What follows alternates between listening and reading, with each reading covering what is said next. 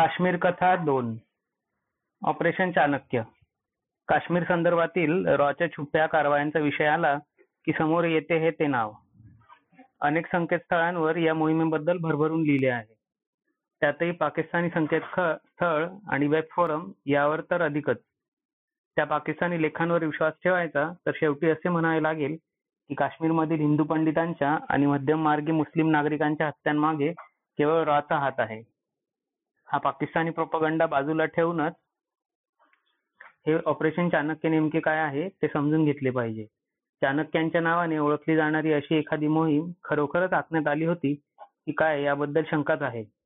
परंतु काश्मीरात आयएसआयच्या मदतीवर उभ्या राहिलेल्या फुटीरतावादी दहशतवादी संघटना आणि गट यांच्यामध्ये रॉचे एजंट घुसवणे त्या गटांबाबतची त्यांना शस्त्रे आणि पैसे कुठून मिळतात त्यांच्या मोहिमा काय आहेत? यांची गोपनीय माहिती मिळवणे अशा प्रकारची विविध विविध मोहिमा काश्मीरमध्ये नक्कीच राबवण्यात आल्या होत्या. तीच इंटरनेटवरील विविध संकेतस्थळांवरून ऑपरेशन चाणक्य म्हणून ओळखली जाते. ही मोहीम चांगलीच यशस्वी झाली होती हेही नक्की. काश्मीरमधील स्वातंत्र्यतावादी तसेच पाकिस्तानवादी अशा सुमारे दोन डझन संघटनांचे कटबोळे म्हणजे ऑल पार्टी हुरियत कॉन्फरन्स एकोणीसशे त्र्याण्णवमध्ये आयएसआयच्या पुढाकाराने ती स्थापन झाली. आयएसआय मधील आणि पाकिस्तानी लष्करातील अधिकारी तिच्या नेत्यांचे हँडलर असत. त्यांचे नाव सहसा असे ब्रिगेडियर अब्दुल्ला. आयएसआय मधील हे लोकप्रिय खोटे नाव. रॉने अब्दुल मजीद दरच्या माध्यमातून हिजबुल मुजाहिद्दीन मध्ये फूट पाडली होती. त्याप्रमाणेच या हुरियत कॉन्फरन्समध्ये फूट पाडली असे सांगण्यात येते. एवढेच नव्हे तर इख्वान उल मुस्लिमीन मुस्लिम मुजाहिद्दीन यासारख्या भारतवादी लढाऊ संघटनांनाही रॉने उभारल्याचे सांगण्यात येते. साधारणतः एकोणीसशे त्र्याण्णव चौऱ्याण्णव या कालावधीत भारताच्या सायवरला चांगलेच यश आल्याचे दिसते. काश्मीरमधील दहशतवादाला अनेक तरुण मिटले होते. जे के एल एफ ही काश्मीरमधील दहशतवादाची मूर्तमेढ रोवणारी संघटना. पण त्या संघटनेलाही आता रक्तपाताचा वीट आल्याचे दिसू लागले होते. यासिन मलिक हा जे के एल चा अध्यक्ष. एकोणीसशे पंच्याण्णवमध्ये त्याने दहशतवाद सोडून गांधीवादी मार्गाचा स्वीकार केल्याची घोषणा केली. जे के एल एफ ही सेक्युलर संघटना आहे. काश्मीरियत हे तिचे तत्व आहे आणि त्यात हिंदूंनाही स्थान असेल असे त्याने जाहीर केले. एवढेच नव्हे तर त्याने बेमुदत शस्त्रसंधी जाहीर करून काश्मीर प्रश्नावर राजकीय तोडगा काढण्याच्या प्रयत्नांच्या प्रयत्नांना मदत करण्याची भूमिका घेतली. हे जे के एल चा नेता अमानुल्ला खान आणि त्याचे पाकिस्तानी हँडलर यांना मंजूर असणे शक्यच नव्हते. त्यांनी यासिन मलिकला जे के एल च्या अध्यक्षपदावरून हटवले. मलिकने त्याला प्रत्युत्तर म्हणून अमानुल्ला खान याची अध्यक्षपदावरून हकालपट्टी केली. या सगळ्या वातावरणात अनेक दहशतवादी भारतीय लष्करापुढे शरणागती पत्करू लागले. या शरण आलेल्यांचे काय करायचे? नरसिंहराव सरकारने त्यांचा वापर भारत विरोधी शक्तींशी लढण्यासाठी करण्याचा निर्णय घेतला. ही काटाने काटा काढण्याची युक्ती होती. इख्वान उल मुस्लिमून हे त्या निर्णयाचे अपत्य होते. काश्मीर खोऱ्यात नाबेद नावाने ओळखल्या जाणारी ही संघटना दोन प्रकारच्या दहशतवाद्यांनी बनलेली होती. एक म्हणजे हिजबुल सारख्या संघटनांच्या क्रूर हिंसाचाराला कंटाळून सुरक्षा दलाला शरण आलेले दहशतवादी आणि दुसरे दहशतवाद्यांच्या हिंसाचाराला बळी पडलेले सोडाने पेटलेले तरुण. एका अर्थाने ते सगळेच एका हिंसक राजकारणाचे बळी होते. तोच त्यांच्यातील बंधुभाव होता. म्हणून ते स्वतःला इख्वान बंधू म्हणून घेत होते. या संघटनेचा नेता होता मोहम्मद युसुफ. उर्फ पारे उर्फ कुका पारे. एक लोक गायक होता तो. राजकारणाच्या प्रवाहात गटांगळ्या खात दहशतवादी बनला. इख्वान उल मुस्लिमीन ही संघटना त्याने स्थापन केली. बारामुल्ला जिल्ह्यातल्या संबल बांदीपोर भागात त्याची दहशत होती. आय एस आयकडून त्यांना मदत मिळत होती. पण कालांतराने आय एस आयने आपली रणनीती बदलली. स्थानिक काश्मीरी दहशतवाद्यांना किती मदत केली तरी काश्मीर काही पाकिस्तानचा भाग बनणार नाही. पण त्यातल्या अनेक नेत्यांना एकतर स्वतंत्र काश्मीरची स्वप्ने पडत होती किंवा त्यांना भारतातच अधिक स्वातंत्र्य हवे होते. त्यामुळे आय एस आयने हिजबुल सारख्या पाकिस्तानवादी गटांना प्रोत्साहन देणे सुरू केले. त्या बदल्यात कुका पारे सारखे नेते दहशतवादाच्या मुख्य प्रवाहातून बाहेर फेकले जाऊ लागले. अशात त्र्याण्णवमध्ये कुका पारेचा एका स्थानिक लष्कर युनिटशी संबंध आला. त्यातून तो भारताच्या बाजूने वळला. इख्वान उल मुस्लिमींपासून फुटून त्याने इख्वान उल मुस्लिमून या नावाची स्वतःची संघटना स्थापन केली. भारतीय सुरक्षा दलांचा त्याला आशीर्वाद होता. त्या बळावर त्यांनी हिजबुलला अंगावर घेतले. त्या संघटनेच्या अनेक दहशतवाद्यांबरोबर जमाती इस्लामीच्या अनेक कार्यकर्त्यांना या इख्वानीने ठार मारले.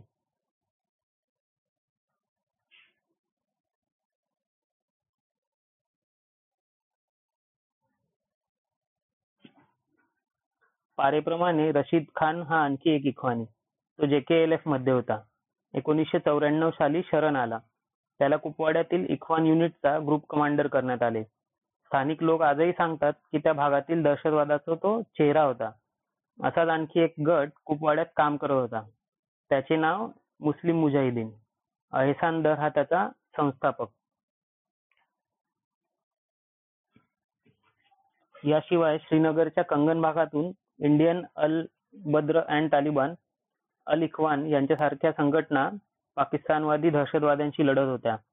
सीमा सुरक्षा दलाने अशाच शरणागत दहशतवाद्यांना घेऊन श्रीनगरमध्ये काश्मीर लिबरेशन जिहाद फोर्सची निर्मिती केली होती. या सगळ्यात एक नाव न घेता विसरावे लागेल न विसरता घ्यावे लागेल ते गुलाम मोहम्मद मीर यांचे. मोम्माकाना म्हणून काश्मीरमध्ये ते ओळखले जातात. तशा दोन ओळखी आहेत त्यांच्या. एक म्हणजे थोर सामाजिक कार्यकर्ते. त्याकरता सन दोन हजार दहा मध्ये मनमोहन सिंग सरकारने त्यांना पद्मश्री दिले होते. फारुख अब्दुल्ला माजी मुख्य माहिती आयुक्त वजाद हबीबुल्ला आणि दिल्ली भाजपचे माजी अध्यक्ष हर्षवर्धन यांनी त्यांच्या नावाची शिफारस केली होती. आणि त्यावर पीपल डेमोक्रेटिक पार्टीच्या प्रमुख मेहबूबा मुफ्ती यांनी सडकून टीका केली होती. कारण मोम्मा खाना यांची दुसरी ओळख ती आहे पाकिस्तान विरोधी दहशतवादी विरोधी दहशतवादी अशी. मुख्यमंत्रालयाच्या कागदपत्रात कुठेही दहशतवादी म्हणून त्यांचे नाव नाही परंतु ते प्रशिक्षित दहशतवादी होते इखवानी होते. त्या काळात त्यांनी किमान पाच हजार दहशतवाद्यांना पकडून दिले होते. शहाण्णवमध्ये जम्मू काश्मीरमध्ये शांततेत निवडणूक पार पडली. त्याचे बरेचसे श्रेय या भारतवादी दहशतवाद्यांना देण्यात येते. याच निवडणुकीत सोनावरी मतदारसंघातून कुकापारे विधानसभेवर निवडून आला. पुढच्या निवडणुकीत तो हरला. त्यानंतर रोजच्या राजकारणातून तो बाजूलाच गेला होता. परंतु त्याने केलेले नुकसान पाकिस्तानवादी दहशतवादी विसरले नव्हते. त्याच्या मृत्यूला कारणीभूत ठरला गाझी बाबाचा मृत्यू. शहानवाज उर्फ गाझी बाबा तेरा डिसेंबर दोन हजार एकच्या संसद हल्ल्याचा आणि कंदाहार विमान अपहरणाचा तो सूत्रधार. जैश ए मोहम्मदचा काश्मीरमधील प्रमुख. काश्मीरचा ओसामा म्हणायचे त्याला. तो हाती म्हणून आयबी रॉ यांच्यासारख्या बडा गुप्तचर संघटना जंगजंग पछाडत होत्या. पण त्याचा सुकावा लागला सीमा सुरक्षा दलाच्या रुटीन कारवाईतून. एके दिवशी बीएसएफच्या जवानांनी एका पाकिस्तानी व्यक्तीला अटक केली. तो गाझीचा एजंट होता. हळूहळू बीएसएफच्या अधिकाऱ्यांनी त्याचा विश्वास संपादन केला. गुप्तचरांच्या भाषेत सांगायचे तर त्यांनी हा सोर्स कल्टिवेट केला होता. त्यातून गाझीच्या जवळच्या आणखी एका व्यक्तीची माहिती मिळाली. त्यालाही बीएसएफच्या गुप्तचरांनी कल्टिवेट केले. त्याच्याशी ओळख वाढवली. त्याच्या घरी येणे जाणे सुरू ठेवले. आणि अखेर त्यांना ज्याची प्रतीक्षा होती ती माहिती मिळाली. श्रीनगर मधील गाझीच्या लपणाच्या जागेचा पत्ता. दाना मजार भागातील हे दुमजली घर गाझीने त्याच्या बायकोच्या नावावर खरेदी केले होते. साधेच होते ते. त्यात वेगळेपणा एकच होता. तळमजल्यावरील शयन कक्षातील ड्रेसिंग टेबलच्या मागे त्याने एक गुप्त खोली तयार करून घेतली होती. त्याला बाहेर सीसीटीव्ही कॅमेरा बसवण्यात आला होता. त्यामुळे आतून तो सगळ्या हालचालींवर नजर ठेवू शकत होता. त्याचे लपण्याचे ठिकाण तर समजले. आता प्रतीक्षा होती तो त्या ठिकाणी कधी येतो त्याची? जैश ए मोहम्मदच्या संदेशावर गुप्तचरांचे लक्ष होतेच. दोन हजार तीनच्या जुलै ऑगस्टमध्ये बीएसएफने पाकिस्तानातून आणलेला एक आलेला एक वायरलेस संदेश टॅप केला. त्यातून गाझीचा पत्ता लागला आणि तीस ऑगस्ट रोजी बीएसएफच्या कमांडोंनी त्या घरावर हल्ला केला. आणि भुईसपाट केले. त्यात गाझी बाबा मारला गेला. जैश ए मोहम्मदला बसलेला हा सगळ्यात मोठा झटका होता. त्याचा बदला म्हणून त्यांनी कुकापारीला मारले. दहशतवाद्यांच्या हिटलिस्टवर होताच तो. तेरा सप्टेंबरला बारामुल्लातील हज्जन गावातील एका क्रिकेट सामन्यास उपस्थित राहण्यासाठी तो चालला होता. वेळ सकाळची होती. सोबत त्याचे अंगरक्षकही होते. ते हज्जनच्या बाजारातून चाललेले असताना अचानक जैशच्या दहशतवाद्यांनी त्यांच्या वाहनांवर हातबॉम्ब टाकले. पाठोपाठ रायफलींमधून गोळ्यांचा मारा केला. त्यात पारेसह त्याचे दोन अधिकारी मारले दोन सहकारी मारले गेले. काश्मीरमध्ये आयएसआय आणि दहशतवादी विरुद्ध भारतीय सुरक्षा यंत्रणा यांच्यात सुरू असलेल्या रोजच्या संघर्षातील हे एक प्रकरण. आजही असे अनेक हिकवानी सुरक्षा दलांसाठी काम करत आहेत. जीवाला धोका आहे. पैसे फारसे मिळत नाहीत पण ते दहशतवादाशी लढत आहे. याला काट्याने काटा काढणे नक्कीच म्हणता येईल. पण काटा कोणताही असला तरी एकदा तो पायात रुतून बसला की त्याने कुरूप निर्माण होतं. काश्मीरमध्येही तेच झाले होते. हे दहशतवादी भारतवादी असले तरी अखेर ते दहशतवादीच होते. आणि सामान्य नागरिकात दहशत निर्माण करण्याबाबतीत ते पाकिस्तानी दहशतवाद्यांहून कमी नव्हते. त्यांच्याही नावावर लूटमार खंडणी हत्या बलात्कार अशा गुन्ह्यांची नोंद आहे. पण ती केवळ नागरिकांच्या मनात काही अहवालात किंवा पुस्तकात. सुरक्षा दलांचे कवचकुंडल असल्याने कायद्याचे हात त्यांच्यापर्यंत पोहोचतच नसत या सगळ्यात रॉचा वाटा किती की हे सर्व काम अन्य सुरक्षा यंत्रणांचे हे अद्याप धुसर आहे. ते खपवले जाते मात्र रॉच्या नावावरती. दरम्यानच्या काळात भारतातील आणि पाकिस्तानातील राजकीय चित्र बदलले होते. व्ही. पी. सिंग चंद्र चंद्रशेखर जनता दल इत्यादी प्रयोग फसले होते. एकोणीसशे एक्क्याण्णवमध्ये राजीव हत्येनंतर पी. व्ही. नरसिंह राव पंतप्रधानपदी आले होते? पाकिस्तानात एकोणीस सप्टेंबर एकोणीसशे त्र्याण्णव रोजी पुन्हा एकदा बेनजीर भुट्टो यांनी पंतप्रधान पदाची शपथ घेतली होती. आपल्या पंतप्रधान पदाच्या या दुसऱ्या कारकिर्दीत त्यांनी काश्मीरमधील दहशतवाद अधिक पेटवण्याचे काम केले होते. पण त्याचबरोबर भारत विरोधातील सायवरही अधिक तीव्र केले. आंतरराष्ट्रीय व्यासपीठांवरून भारताची बदनामी करण्यासाठी पाकिस्तानने आता सगळी माध्यम अस्त्रे उपसली होती. प्रत्येक व्यासपीठावरून तशी संधी साधली जात होती. भारताकडून काश्मीरमध्ये मोठ्या प्रमाणावर मानवाधिकारांचा भंग केला जात असल्याच्या बोंबा पाकिस्तानकडून ठोकण्यात येत होत्या. एकोणीसशे चौऱ्याण्णवमध्ये जिनिवात झालेल्या संयुक्त राष्ट्राच्या मानवाधिकार आयोग अधिवेशनात युरोप युरोपीय संसदेत हा मानवाधिकार भंगाचा मुद्दा पाकिस्तानने लावून धरला होता. खोटे नाटे अतिरंजित आरोप करण्यात येत होते. यातून पाकिस्तान काय साध्य करू इच्छित होते? हे अजूनही अनेकांच्या नीट लक्षात येत नसते की मानवाधिकार ही संघट संकल्पना एवढी महत्वाची आहे का? भारतीय समाजात त्याकडे साधारणतः तुच्छतेनेच पाहिले जाते. मानवाला काही अधिकार असतात आणि त्यांचे संरक्षण करायचे असते. अजूनही आपल्याला तितकेसे हे पसनी पडलेले नाही. परंतु युरोपीय संस्कृतीत व्यक्तीच्या अधिकारांना अतिशय महत्त्व दिले जाते. राज्याने त्या अधिकारांचे संरक्षण करायचे असते हे तेथील तत्व आहे. अशा समाजासमोर भारत हा मानवाधिकारांचा भंग करणारा हिंस्त्र क्रूर देश आहे. ज्याला व्यक्ती स्वातंत्र्याची कदर नाही असे चित्र मांडण्यात आले तर काय होईल? त्याचा परिणाम थेट आंतरराष्ट्रीय संबंधांवर होऊ शकेल. पुढे जाऊन भारतावर काही निर्बंध लादले जाऊ शकतील अशा अनेक शक्यता आहेत. तेव्हा विरोधी राष्ट्राचे राक्षसी राक्षसीकरण करण्याचा खेळ सर्वच राष्ट्रांकडून खेळला जात असतो. पाकिस्तानचा समावेश दहशतवाद प्रायोजित करणाऱ्या राष्ट्रांच्या यादीत करावा यासाठी भारताचा सतत प्रयत्न सुरू असतो तो यामुळेच. नरसिंह राव यांच्या कारकिर्दीत तर तो प्रयत्न यशस्वी होण्याच्याही बेतात होता. राव यांच्या आदेशावरून रॉ आय बी आणि गृह मंत्रालय यांनी मिळून पाकिस्तान विरोधात संयुक्त सायवर छेडले होते. पाकिस्तान हा भारतातील दहशतवादाचा पुरस्कर्ता आहे. हे आंतरराष्ट्रीय समुदायाला पटवून देण्याची पाश्चात्य जन्मत पाकिस्तान विरोधात वळवण्याची मोहीम त्यांनी सुरू केली होती. त्या अंतर्गत रॉ आणि आय बी यांच्या अधिकाऱ्यांनी मिळून भारतातील आय एस आयच्या कारवायांची एक फाईल तयार केली होती. आयबी आणि गृह मंत्रालय यामधील दोन अधिकाऱ्यांना ही फाईल घेऊन वॉशिंग्टनला पाठवण्यात आले. त्यांनी ते सारे पुरावे अमेरिकी परराष्ट्र खात्याच्या अधिकाऱ्यांसमोर मांडले. वॉशिंग्टन प्रेस क्लबमध्ये पत्रकार परिषद घेऊन पाकिस्तानचे कारनामे उघड केले. पण परिणाम काय झाला? शून्य. अमेरिकी परराष्ट्र खात्याने त्या फाईलवर विश्वास ठेवण्यास नकार दिला. पण नोव्हेंबर ब्याण्णवमध्ये अचानक वारे फिरले. तत्कालीन राष्ट्राध्यक्ष जॉर्ज एच डब्ल्यू बुश यांनी ती फाईल पुन्हा उघडण्याचे आदेश दिले. परराष्ट्र खात्याने त्यांना कळवले की पाकिस्तानला दहशतवाद प्रायोजक देश म्हणून घोषित करण्याऐवजी त्यांचा समावेश संशयित दहशतवाद प्रायोजक देशांच्या यादीत करावा. पण ते सारेच राहून गेले. बुश यांची सत्ता गेली आणि क्लिंटन राष्ट्राध्यक्षपदी आले. मात्र जानेवारी त्र्याण्णवमध्ये क्लिंटन अध्यक्षपदी येतात त्यांनी त्या फाईलवरची धूळ पुन्हा झटकली आणि पाकिस्तानला संशयित दहशतवाद प्रायोजक देशांच्या यादीत टाकले. याला भारतीय गुप्तचर यंत्रांनी यंत्रणांनी तयार केलेला तो अहवाल कारणीभूत होताच. परंतु अमेरिकेचा हा निर्णय भारताच्या प्रेमापोटी नव्हे तर पाकिस्तानवरच्या रागातून घेण्यात आला होता. अफगाणिस्तान अफगाणिस्तानातील सोव्हिएत आक्रमणाच्या काळात सीआयएने तेथील मुजाहिदींना स्टिंगर क्षेपणास्त्रे दिली होती.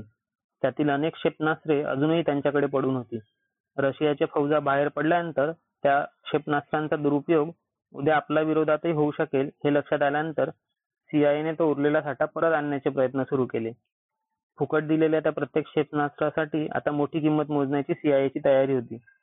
परंतु त्या कामात तेव्हाचे आयएसआयचे प्रमुख लेफ्टनंट जनरल नासिर हवे तसे सहकार्य करत नव्हते. त्यामुळे सीआयए त्यांच्यावर नाराज होती. क्लिंटन प्रशासनाने भारताने प्रशासनाने भारताने दिलेल्या अहवालाचा वापर नाहीर या- नासिर यांच्या विरोधात केला. त्या अहवालाच्या सहाय्याने त्यांनी पाकिस्तानचे तेव्हाचे पंतप्रधान नवाज शरीफ यांच्यावर दबाव आणला आणि नासिर यांच्यासह काही अधिकाऱ्यांना आय एस आय मधून काढून टाकण्यास भाग पाडले. त्यावेळी बेनझीर विरोधी पक्षनेत्या होत्या. पाकिस्तानचा समावेश संशयित दहशतवाद प्रायोजक देशांच्या यादीत झाल्याचे पाहून बेनझीर यांनी त्यांच्या अमेरिकेतील मित्रांशी संपर्क साधला. आंतरराष्ट्रीय राजकारणात नेत्यांचे वैयक्तिक संबंध किती महत्त्वाचे ठरतात त्याचे हे उदाहरण. बेनझीर या अमेरिकेतील विद्यापीठात शिकायला असताना तेथे त्यांची काही लोकांशी मैत्री झाली होती. त्यात भारतातील अमेरिकेचे माजी राजदूत जे के गालब्रेथ यांचे सुपुत्र पीटर गालब्रेथ यांच्यासारख्या आता क्लिंटन यांच्या मित्र परिवारात असलेल्या काहींचा समावेश होता. बेनझीर यांनी त्यांच्या मार्फत क्लिंटन प्रशासनाशी संपर्क साधला. आता पाकिस्तानात निवडणुका होणार आहेत. त्यात आपलाच पक्ष सत्तेवर येईल अशा परिस्थितीत पाकिस्तानचा दहशतवाद प्रायोजक देशांच्या यादीत समावेश झाल्यास त्याचे वाईट परिणाम होतील हे बेनझीर यांना ठाऊक होते. तेव्हा त्यांनी क्लिंटन प्रशासनाला पटवले की तसा काही निर्णय घेऊ नका. मी सत्तेवर येणारच आहे. आल्याबरोबर आय एस ला व्यसन घालीन आणि त्यांच्या विरोधातील दहशतवादी कारवाया थांबवीन. बेनझीर यांच्या आश्वासनानंतर जुलै त्र्याण्णवमध्ये अमेरिकेचे तत्कालीन परराष्ट्र मंत्री ख्रिस्तोफर यांनी पाकिस्तानला संशयित दहशतवाद प्रायोजक राष्ट्रांच्या यादीतून वगळण्याचा निर्णय जाहीर केला. त्यासाठी कारण काय दिले? तर तसे करण्यासाठी पुरेसे पुरावे नाहीत. आणि आता बेनझीर यांनी एकीकडे काश्मीरी दहशतवादाला प्रोत्साहन देतानाच भारताचीच मानवाधिकारांचा भंग करणारा देश अशी प्रतिमा रंगवण्यास सुरुवात केली. जिनोवातील संयुक्त राष्ट्रांच्या मानवाधिकार आयोगाच्या वार्षिक अधिवेशनाच्या कालावधीतच आय ने तेथे तसेच ब्रसेल्स आणि व्हिएन्ना येथे काश्मीर विषयक आंतरराष्ट्रीय परिषदांचे आयोजन केले होते. आणि त्याचबरोबर जेनेवा अधिवेशनात भारताला जबरदस्त धक्का देण्याची आयोजनाही केली होती. हा धक्का होता मानवाधिकार भंगाबाबत भारताचा निषेध करणारा ठराव आणण्याचा. ही साधी बाब नव्हती. पंतप्रधान नरसिंह राव हे चांगलेच जाणून होते की हा ठराव मंजूर होणे हा भारताचा केवळ नैतिक पराजय नसेल तर तो भारताच्या प्रतिमेवरीलही कलंक ठरेल. त्याचे राजकीय परिणाम काय होतील हेही त्या चाणक्य नीतीतील तज्ज्ञाला माहिती होते. केवळ विरोधी पक्षांनीच नव्हे तर काँग्रेसमधील विरोधी कंपूने राव सरकारला फाडून खाल्ले असते. आणि म्हणूनच त्यांनी एक अनपेक्षित खेळी केली. त्यांनी या अधिवेशनाला मातब्बर नेत्यांचे शिष्टमंडळ पाठवण्याचे ठरवले. त्यात होते काँग्रेसचे नेते सलमान खुर्शीद आणि नॅशनल कॉन्फरन्सचे नेते फारुख अब्दुल्ला. अब्दुल्ला हे जम्मू काश्मीरचे माजी मुख्यमंत्री बीरमन सांगतात यात त्यांच्या जीवाला मोठा धोका होता. परंतु त्याची पर्वा न करता त्यांनी राव यांची विनंती मान्य केली. त्यांना सहाय्य करण्यासाठी पाचारण करण्यात आले होते. संयुक्त राष्ट्रातील भारताचे कायम प्रतिनिधी हमीद अन्सारी यांना. अन्सारी हे पूर्वी इराण आणि अफगाणिस्तान येथे भारताचे राजदूत होते. त्याचा येथे फायदा होणार होता. याशिवाय जपानमधील राजदूत प्रकाश शहा यांनाही खास जिनेवाला पाठवण्यात आले होते. त्यांनी जिनेवात राजदूत म्हणून काम केले होते. तेथे त्यांचा उत्तम संपर्क होता. या अधिवेशनाला बेनझीर भुट्टो स्वतः उपस्थित राहणार होत्या. त्यांचा प्रभाव कमी करण्यासाठी केंद्रीय अर्थमंत्री मनमोहन सिंग यांना अधिवेशनातील मान्यवर अतिथी म्हणून धाडण्याचा निर्णय घेण्यात आला होता. या सगळ्यावर कडी म्हणजे राव यांनी स्वतः त्या शिष्टमंडळाचे नेतृत्व तेव्हाचे विरोधी पक्षनेते अटल बिहारी वाजपेयी यांच्याकडे सोपवले होते. एका बड्या राजनैतिक संघर्षासाठी भारताने जय्यत तयारी केली होती. खुर्शीद आणि अब्दुल्ला हे दोघे मुस्लिम नेते. तशात अब्दुल्ला हे काश्मीरी. त्यांनी भारताची बाजू भक्कमपणे लावून धरली. या शिष्टमंडळाने जिनेवात मोठ्या प्रमाणावर लॉबिंग केले. इंडोनेशिया लिबिया यांच्यासारख्या देशांना तर पाकिस्तानच्या विरोधात उभे केलेच पण इराणलाही त्यांनी आपल्या बाजूने वळवले. हे पाहून पाकिस्तानने तो ठरावच मागे घेतला. तेव्हाची हमीद अन्सारी यांची प्रतिक्रिया खूप मजेशीर होती. ते म्हणाले होते फलंदाजांनी खेळायलाच नकार दिला. हा विजय किती महत्त्वाचा होता याचा अंदाज आज एवढ्या वर्षानंतर येणार नाही. परंतु भारत पाक क्रिकेट सामना जिंकून येणाऱ्या भारतीय संघाचे विमानतळावर ज्या जल्लोषाने स्वागत होते तोच जल्लोष हे शिष्टमंडळ भारतात परतले तेव्हा दिसला होता. बीरमन सांगतात की पाकिस्तानची सायबर मोहीम हाणून पाडण्यासाठी राचे अधिकारी पडद्यामागून काम करत होते. त्यावेळी रॉचे सायबर विभागाचे प्रमुख होते अमिताभ चक्रवर्ती. ते मूळचे भारतीय माहिती सेवेचे एकोणीसशे एकाहत्तरच्या बॅचचे अधिकारी. आय एस आय प्रायोजित भारत विरोधी प्रोपगंडाला उत्तर देण्यासाठी त्यांनी जम्मू काश्मीर बरोबरच भारताच्या अन्य राज्यातील तसेच युरोपातील मुस्लिम समुदायातील महत्त्वाच्या व्यक्तींना उभे केले होते. रमन यांच्या मते चक्रवर्ती यांच्या सायबर विभागाची ही मोहीम म्हणजे रॉच्या काउंटर सायबर प्रकरणातील एक तेजस्वी प्रकरण. खेदाची बाब ही की या तंत्राचा तपशील जाहीर करता येत नाही. अमिताभ यांचे हे काम किती गोपनीय ठेवण्यात आले होते याचा अंदाज आपल्याला त्यांच्या मृत्यूबाबतच्या बातम्यातूनही यावा. चोवीस फेब्रुवारी दोन हजार सात साली ते निधन पावले. त्याबाबत आय एन एस या वृत्तसंस्थेने दिलेल्या वृत्तात कुठेही त्यांनी गुप्तचर संस्थेसाठी काम केल्याचा पुसटसाही उल्लेख येत नाही. हे असे पाकिस्तान विरोधातील सायबर आणि त्यांच्या दहशतवाद विरोध दहशतवाद्यांविरोधात लढण्यासाठी आपले दहशतवादी उभे करण्याचा प्रयोग. यातून भारताने पाकिस्तानला आंतरराष्ट्रीय पातळीवर आरोपीच्या पिंजऱ्यात कसे उभे केले? आंतरराष्ट्रीय पातळीवर काश्मीरी दहशतवाद्यांना असलेल्या सहानुभूतीला कशी चूड लावली? हे पाहायचे असेल तर त्यासाठी समजून घ्यावे लागेल अल फरहान अपहरण प्रकरण. काश्मीरमधील दहशतवादाच्या इतिहासातील हे एक अतिशय गुंतागुंतीचे संशयास्पद असे प्रकरण. त्यात भारतीय गुप्तचर संस्था लष्कर नवी दिल्लीतील राव सरकार यांचा सहभाग होता की नव्हता सारेच गुलदस्त्यात आहे खरे तर रॉचे ए एस दुलद यांच्यासारखे माजी प्रमुख स्पष्टच सांगतात त्यात भारतीय गुप्तचर संस्थेचा काही हात नव्हता. तो होता असे कोणी म्हणाले तर तो भारताच्या प्रतिमेचा डागच ठरेल. पण त्या प्रकरणाचा सखोल अभ्यास केलेल्या काही व्यक्ती वेगळेच सांगत होते.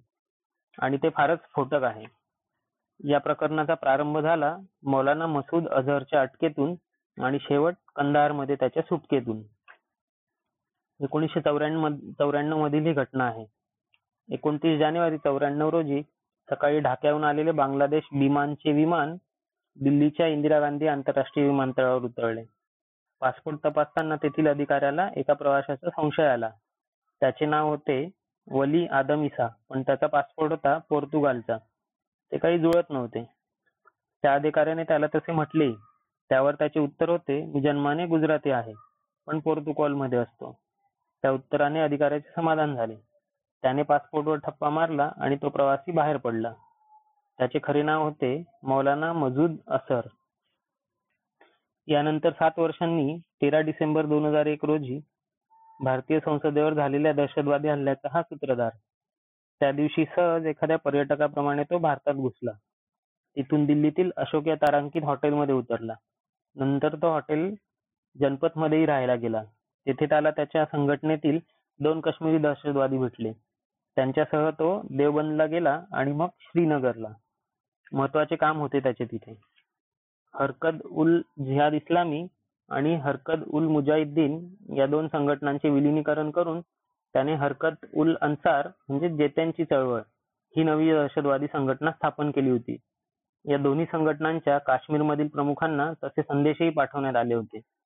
पण त्यांच्याकडून काही प्रतिसाद न मिळाल्याने तो त्यांना भेटण्यासाठी हे विलिनीकरण पक्के करण्यासाठी काश्मीरला आला होता. श्रीनगरच्या लाल बाजार भागात एके ठिकाणी तो उतरला. येथे हरकतचे कमांडर सज्जाद शाहिद उर्फ अफगाणी आणि अहमद बिलाल हे त्यांना भेटले. नंतर अफगाणी आणि तो अनंतनागला त्याच्या अन्य साथीदारांना भेटण्यासाठी निघाले. पण वाटेतच खानबल येथे त्यांची गाठ पडली ती भारतीय सुरक्षा दलांची सावज अलगद हातात पडले होते त्या आपल्या जवानांच्या. तेव्हापासून तो जम्मूतल्या कोट भालवल तुरुंगात खितपत पडला होता. अनेक प्रयत्न केले दहशतवादींनी त्याच्या सुटकेचे. पण ते सारे यशस्वी अयशस्वी ठरले होते. तेव्हा त्याच्या सुटकेचा विडा उचलला अल्फरानच्या नेत्यांनी. अल्फरान ही हरकत उल अन्सारचीच एक शाखा. जावेद अहमद भट उर्फ सिकंदर हा तिचा दक्षिण काश्मीर कमांडर. तर अब्दुल हमीद अल तुर्की उर्फ तुर्की हा फील्ड कमांडर. आपल्या नेत्याच्या मौलाना मजूद असरच्या सुटकेचा एक मार्ग त्यांच्यासमोर होता. आणि डॉक्टर रुबिया सहित प्रकरणाने तो मार्ग तुलनेने खूपच सोपा होता. हेही त्यांच्या लक्षात आले होते. तो होता अपहरणाचा. पण पळवून न्यायची ती व्यक्ती एकतर तशीच महत्वाची पाहिजे. ती तशी नसेल तर सरकार झुकत नाही हेही त्यांनी पाहिले होते. किंवा मग ती व्यक्ती परदेशी होई म्हणजे सरकारवर आंतरराष्ट्रीय दबाव येतो. जुलै पंच्याण्णवच्या जुलै पंच्याण्णव ला त्यांच्या हाती तशा चार परदेशी व्यक्ती लागल्या. पर्यटक होते ते. दैवी शांततेच्या आध्यात्मिक वातावरणाच्या शोधात अमेरिका आणि ब्रिटन येथून काश्मीरच्या पहाडात आले होते ते. त्यातील डोनाल्ड हचिंग आणि जॉन शिल्डन हे अमेरिकेचे तर पॉल वेल्श आणि किथ मंगन हे ब्रिटनचे. पहलगाम नजीकच्या लिडरवाड भागातून अल्फरांच्या दहशतवाद्यांनी त्यांचे अपहरण केले. भारतीय सुरक्षा यंत्रणांना खडबडून जागे करणारी अशी ती घटना होती. तातडीने त्यांच्या सुटकेचे प्रयत्न सुरू झाले. दरम्यान अल्फरांच्या दहशतवाद्यांनी त्या चौघा पोलिसांना अनंतनागच्या पहाडी भागात दाट जंगलात नेऊन ठेवले होते. पण चारच दिवसांनी आठ जुलै रोजी त्या दहशतवाद्यांची नजर चुकवून पसार होण्यात जॉन शिल्ड्सला यश आले. प्रचंड धक्का बसला होता त्याला. त्याची फारशी चौकशी न करताच त्याला त्याच्या मायदेशी धाडण्यात आले. पण त्याच्या सुटकेने संतापलेल्या अल्फरांच्या दहशतवाद्यांनी त्याच दिवशी डर्क हॅसर्ट या जर्मनीच्या आणि हॉन्स ऑस्ट्रेई या नॉर्वेच्या पर्यटकाचे अपहरण केले. या गुन्ह्यात सिकंदर आणि तुर्की यांना साथ देणाऱ्यात प्रमुख होते नबील हजनी आणि अबू खलिफा हे दहशतवादी. पाच परदेशी पर्यटक त्यांच्या हाती होते. मसूर अझहर सज्जाद शाहिद उर्फ अफगाणी नसरुल्ला लांगरियाल उर्फ दरवेश यांसह एकवीस दहशतवाद्यांना भारत सरकारने सोडून न दिल्यास त्या एकेकाला ठार मारण्यात येईल अशी धमकी त्यांनी दिली होती. अमेरिका ब्रिटन जर्मनी नॉर्वे अशा चार देशांचा या प्रकरणाशी संबंध होता. स्वाभाविकच त्याला आंतरराष्ट्रीय प्रसिद्धी मिळाली. या चारही देशांचे राजनैतिक आणि गुप्तचर अधिकारी काश्मीरमध्ये दाखल झाले होते. या ओलिसांच्या सुटकेसाठी खास कृती दलाची स्थापना करण्यात आली होती. काश्मीर पोलीस भारतीय लष्कर लष्करी गुप्तचर आयबी रॉ हे सगळेच त्यांच्या शोधात होते. मध्यस्थांच्या मार्फत अल्फरांशी संपर्क साधण्यात आला होता. बोलणी सुरू होती पण त्यातून काही निष्पन्न होत नव्हते. अशा वातावरणात तेरा ऑगस्ट रोजी अनंतनाग जिल्ह्यातील शाएकदरच्या जंगलात एक मृतदेह पडला असल्याची खबर पोलिसांना मिळाली. तो हान्स ऑस्ट्रेलियाचा होता. धडापासून त्याचे शिर वेगळे करण्यात आले होते. छातीवर सूर्याने अल्फरान अशी अक्षरे कोरली होती. एका ओलिसाला मारले म्हणजे भारत सरकारवरील दबाव वाढेल अशीच अल्फरांची अटकळ असावी. परंतु त्याचा परिणाम वेगळाच झाला. आंतरराष्ट्रीय जनमत पाकिस्तान विरोधात गेले. काश्मीरमधील दहशतवादाला पाकिस्तानकडून खतपाणी घातले जात असल्याच्या भारताच्या दाव्यांना यामुळे बळकटी प्राप्त झाली. अशात सतरा सप्टेंबर रोजी या प्रकरणाचा सुखद शेवट होण्याची आशा निर्माण झाली. काश्मीरमधील क्राईम ब्रांचचे प्रमुख पोलीस महानिरीक्षक राजिंदर टिक्कू हे एका मध्यस्थामार्फत अल्फरांची वाटाघाटी करत होते. त्याला अखेर यश आले. पण एक कोटी रुपये देण्याच्या बदल्यात पोलिसांना सुखरूप सोडावे असा सौदा त्यांनी केला. पण कुठेतरी माशी शिंकली. हा सौदा झाल्याच्या दुसऱ्याच दिवशी त्याबाबतच्या बातमीला पाय फुटले. स्थानिक दैनिकातून ती प्रसिद्ध झाली आणि अल्फरांनी तो सौदा रद्द करून टाकला. काश्मीर आणि दिल्ली येथील काही मोजक्याच अधिकाऱ्यांना आणि नेत्यांना माहीत असलेली गोष्ट. पण ती कशी फुटली हे अजूनही कोडे आहे. आता पुन्हा एकदा नव्या जोमाने त्या दहशतवाद्याचा शोध घेण्याचे प्रयत्न सुरू झाले. गुप्तचर यंत्रणांचे खबरे पुन्हा कामाला लागले. त्यातून गुप्त माहिती हाती आली. अनंतनाग जिल्ह्यातील दबरान गावात अल्फरांचे अब्दुल हमीद नवा नबील हजनी आणि अबू खलिफा हे मोर्खे येणार असल्याची सुरक्षा यंत्रणांना समजले. राष्ट्रीय रायफलच्या जवानांनी चार डिसेंबर रोजी त्या भागात कारवाई केली. गोळीबारात हे तिघे आणि अन्य एक दहशतवादी मारले गेले. तीन स्थानिक दहशतवाद्यांना पकडण्यात आले. पण अजूनही त्या उर्वरित चार ओलिसांचा पत्ता लागलेला नव्हता.